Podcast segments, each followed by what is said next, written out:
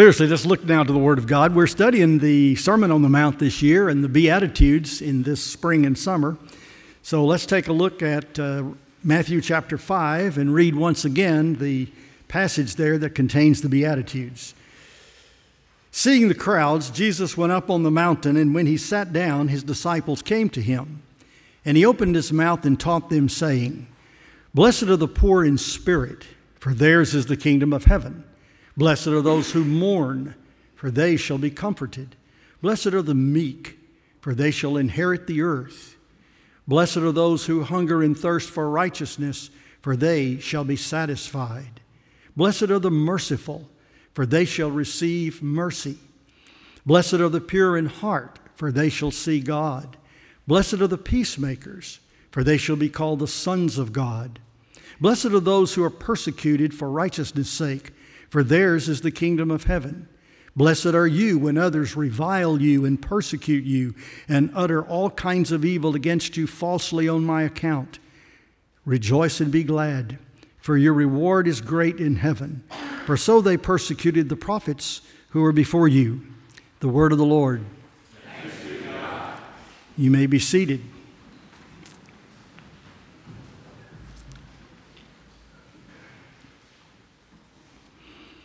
We're at verse 8. Verse 8 Blessed are the pure in heart, for they shall see God. First, we need to remind ourselves what it means about our heart. The heart in both Testaments follow pretty consistently the idea that this is the seat. It's not just the organ that pumps blood but it's your innards.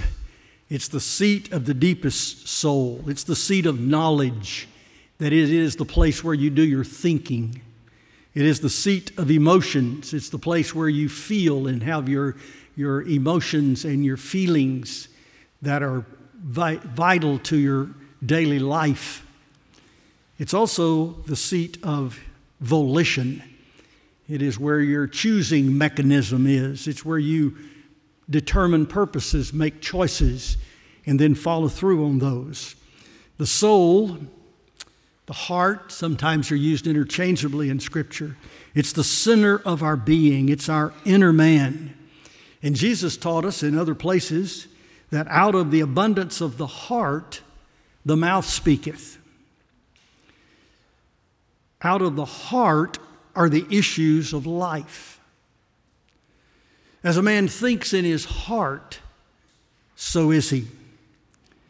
So, if we're to be pure in heart, it's that part of ourselves, our true selves, that must be affected by this purity and by this cleansing. Why do you suspect that our hearts need cleansing, that they need to be made pure? Well, is it perhaps that our hearts as the source of our thinking, feeling, and choosing really are the seedbed for all that we do. And we develop from our thoughts and our attitudes of our heart, the values that we assess in our soul, we start creating habits. And from habits, as we practice these things, we develop a character. And our character then is that which truly characterizes us and that for which we shall stand in judgment before the Lord. What kind of person were you on earth?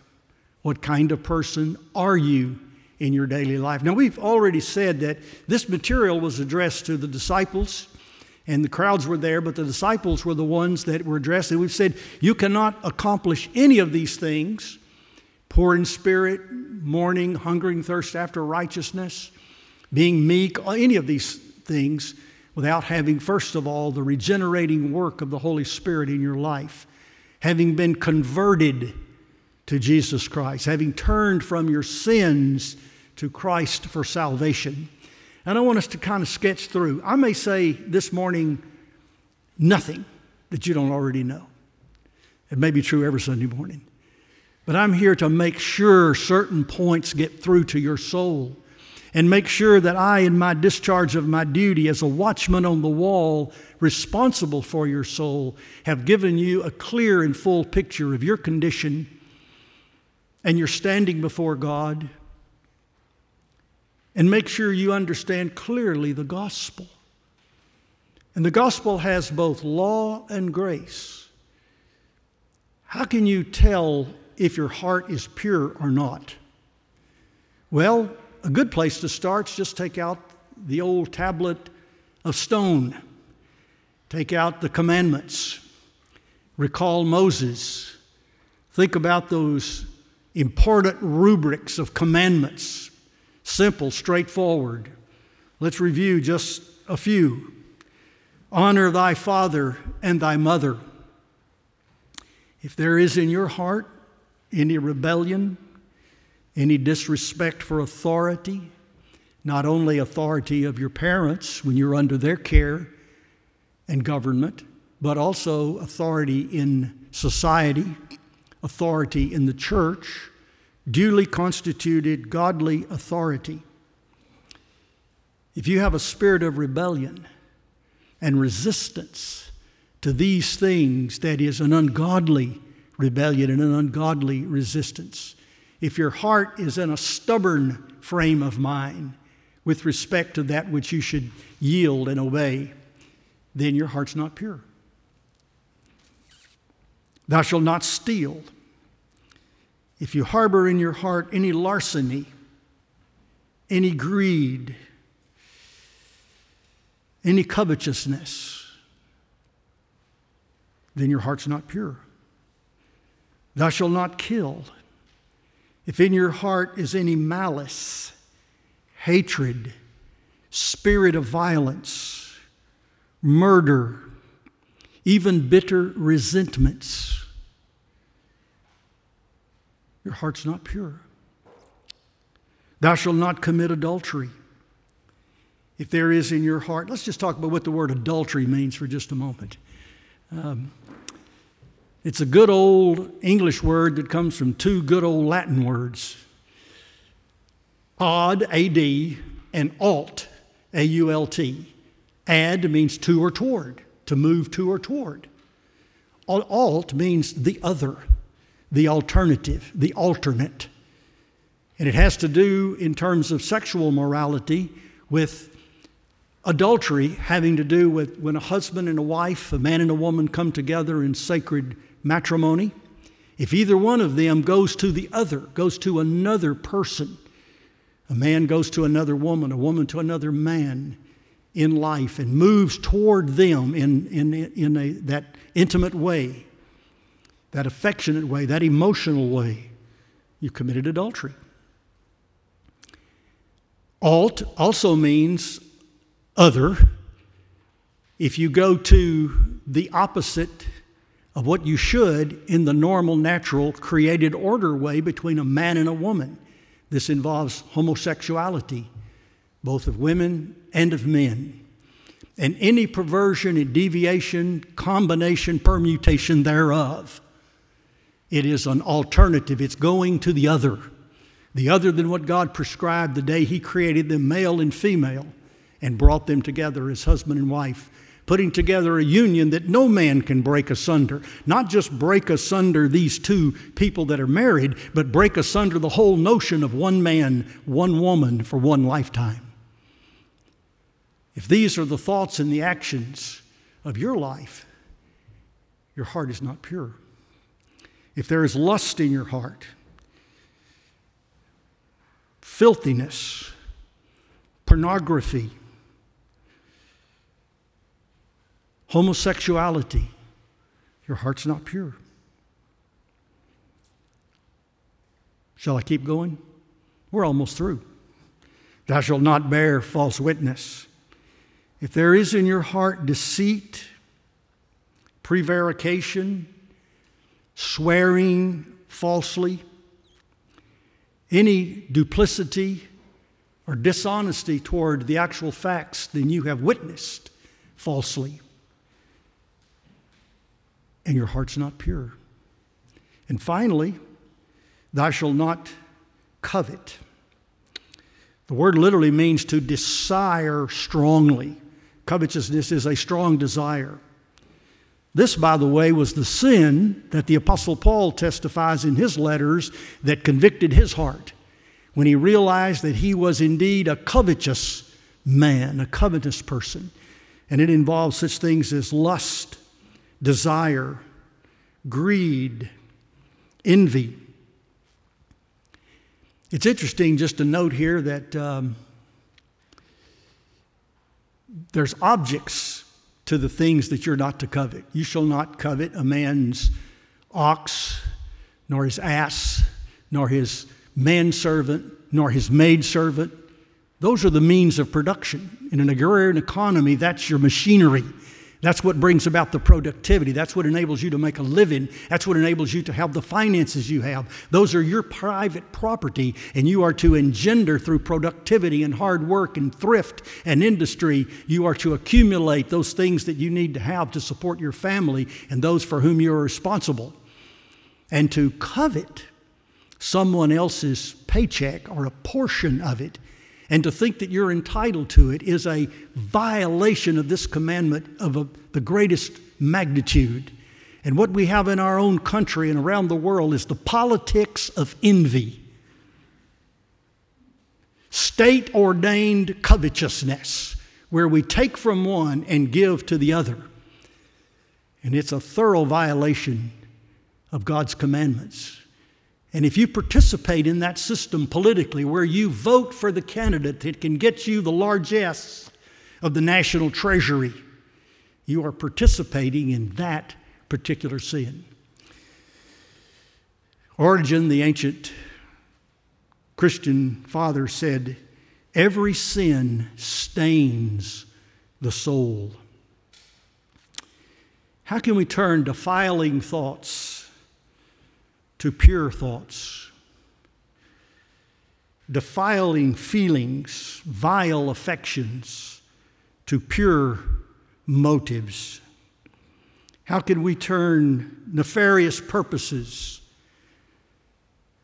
to pure goals? What is at stake? Well, let me lead you through, as I am wont to do, a few verses of Scripture. And we'll start in the Old Testament in the book of Psalms. Turn if you have your Bibles there. If you don't, there's one in the pew. And if you don't want to do that, just listen carefully. Psalm 24. See if any of this sounds familiar to you. But it asks the provoking question Who shall ascend the hill of God?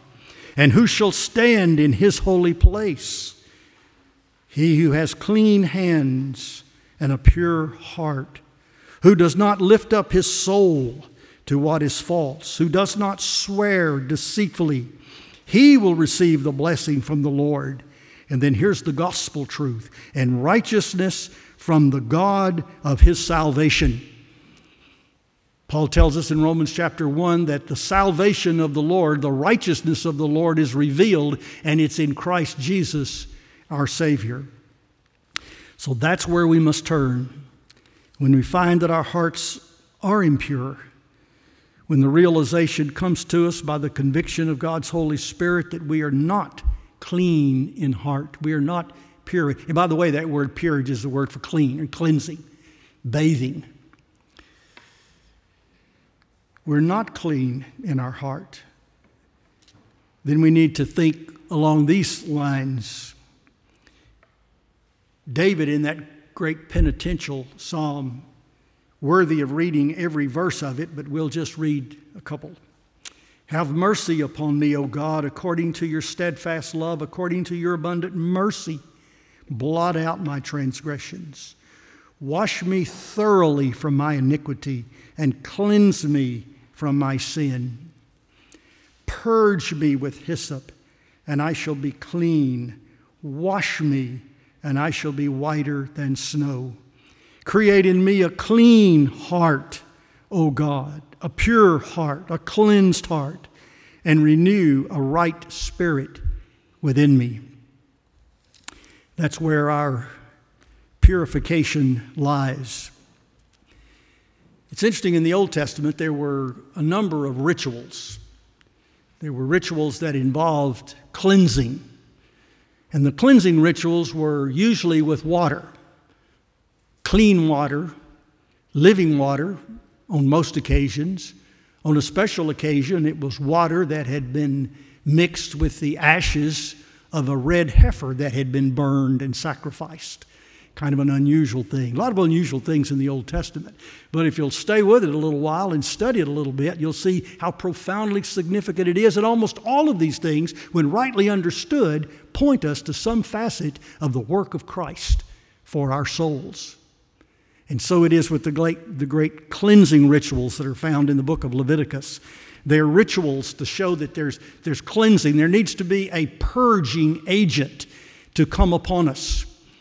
That which cleanses the outer body is water, water cleansing. But that won't get it. What we need is we need something to cleanse our hearts to purify our very being, our very soul, something to wash away the defilement and the sin and all of the things wrong that we, we feel and we understand is wrong with us when we read God's righteous and holy commandments and His expectations for us. And so the law points us to these sins, and we, we say we need the cleansing. It's interesting that John, in his gospel, records some signs that Jesus did when he was here on earth, performing his uh, miracles and teaching and preaching and living among us as he did 2,000 years ago, historically.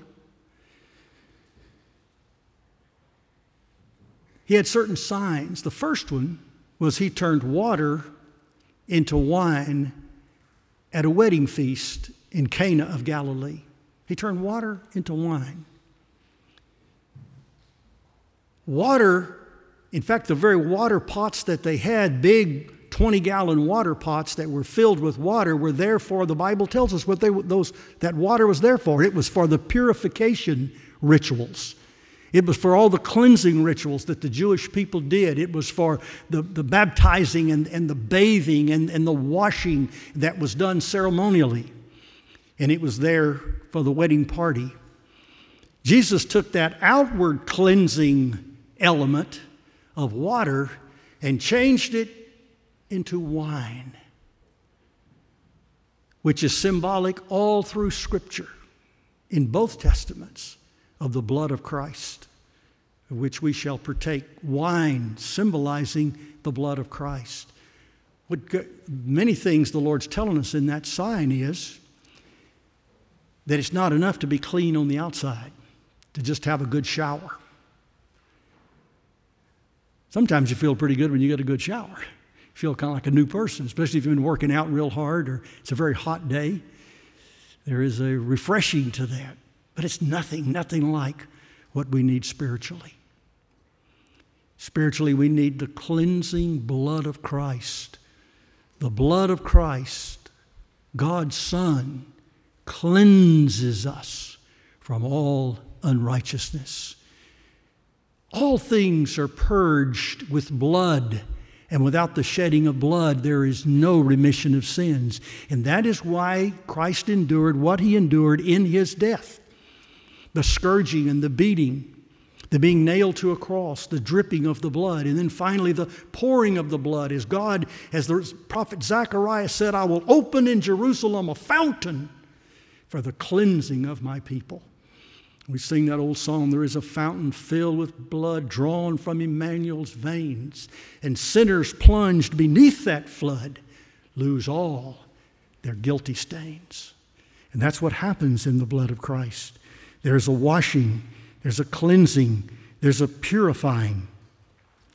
Finally, I want to just note the rest of that particular beatitude, which says, Blessed are those who um, are pure in heart, for they shall see God. No man had seen God at any time. Even Moses, who was face to face with God, who heard the voice of God, who wrote down, who had God wrote down the commandments and, and so forth. Even Moses, no one had the access to God that Moses did, and Moses was not even allowed to see the Lord. All he let Moses see was just the backside of his shadow as he walked away from the cleft in the rock. What does it mean we shall see God? Well, this imagery here is that of the beatific vision. It's the vision in the Old Testament where, uh, in, the, in the book of Kings, uh, Queen Sheba of the south came to visit Solomon in 1 Kings 10, came to, to visit Solomon, and she was ushered into his presence. And there she saw the magnificence of the splendor. No one was arrayed like Solomon in all of his glory. Yet Jesus said, A greater than Solomon is here. Even Queen Esther, as she was in the Persian court, was ushered in to the king. And the, and the privilege that she had, Queen Esther had, was that she was able to see the face of the king. And that's what the symbolism and the imagery here is saying. We can then see the face of the Lord if we're pure in heart. Now, let me give you a couple of admonitions and then a conclusion, and we're through. Timothy, or Paul, in writing to Timothy, has given us a few things that we need to hear. Listen to what he says. The aim of our charge is love that issues from a pure heart and a good conscience and a sincere faith. That's in letter one. In letter two, Paul writes to Timothy, and follows through on all of that. But God's firm foundation stands bearing this seal The Lord knows those that are His. And let everyone who names the name of the Lord depart from iniquity. Now, in a great house, there are not only vessels of gold and silver, but also of wood and clay, some for honorable use and some for dishonorable. Therefore, if anyone cleanses himself from what is dishonorable, he will be a vessel for honorable use, set apart as holy. And one of the notions in holiness, there are several ideas in the big idea of holiness, but one of them is cleansing. Set apart, useful to the master of the house for every good work. Flee youthful passions. Some of us don't have an opportunity anymore to flee youthful passions. But believe me, the wretchedness of the soul does not decline as you age. Who shall deliver me from this vile body? But nevertheless, speaking to a young man, the Apostle Paul says, Flee youthful passions and pursue righteousness, faith, love, and peace. Writer of Hebrews says, Pursue peace without which no one shall see the Lord.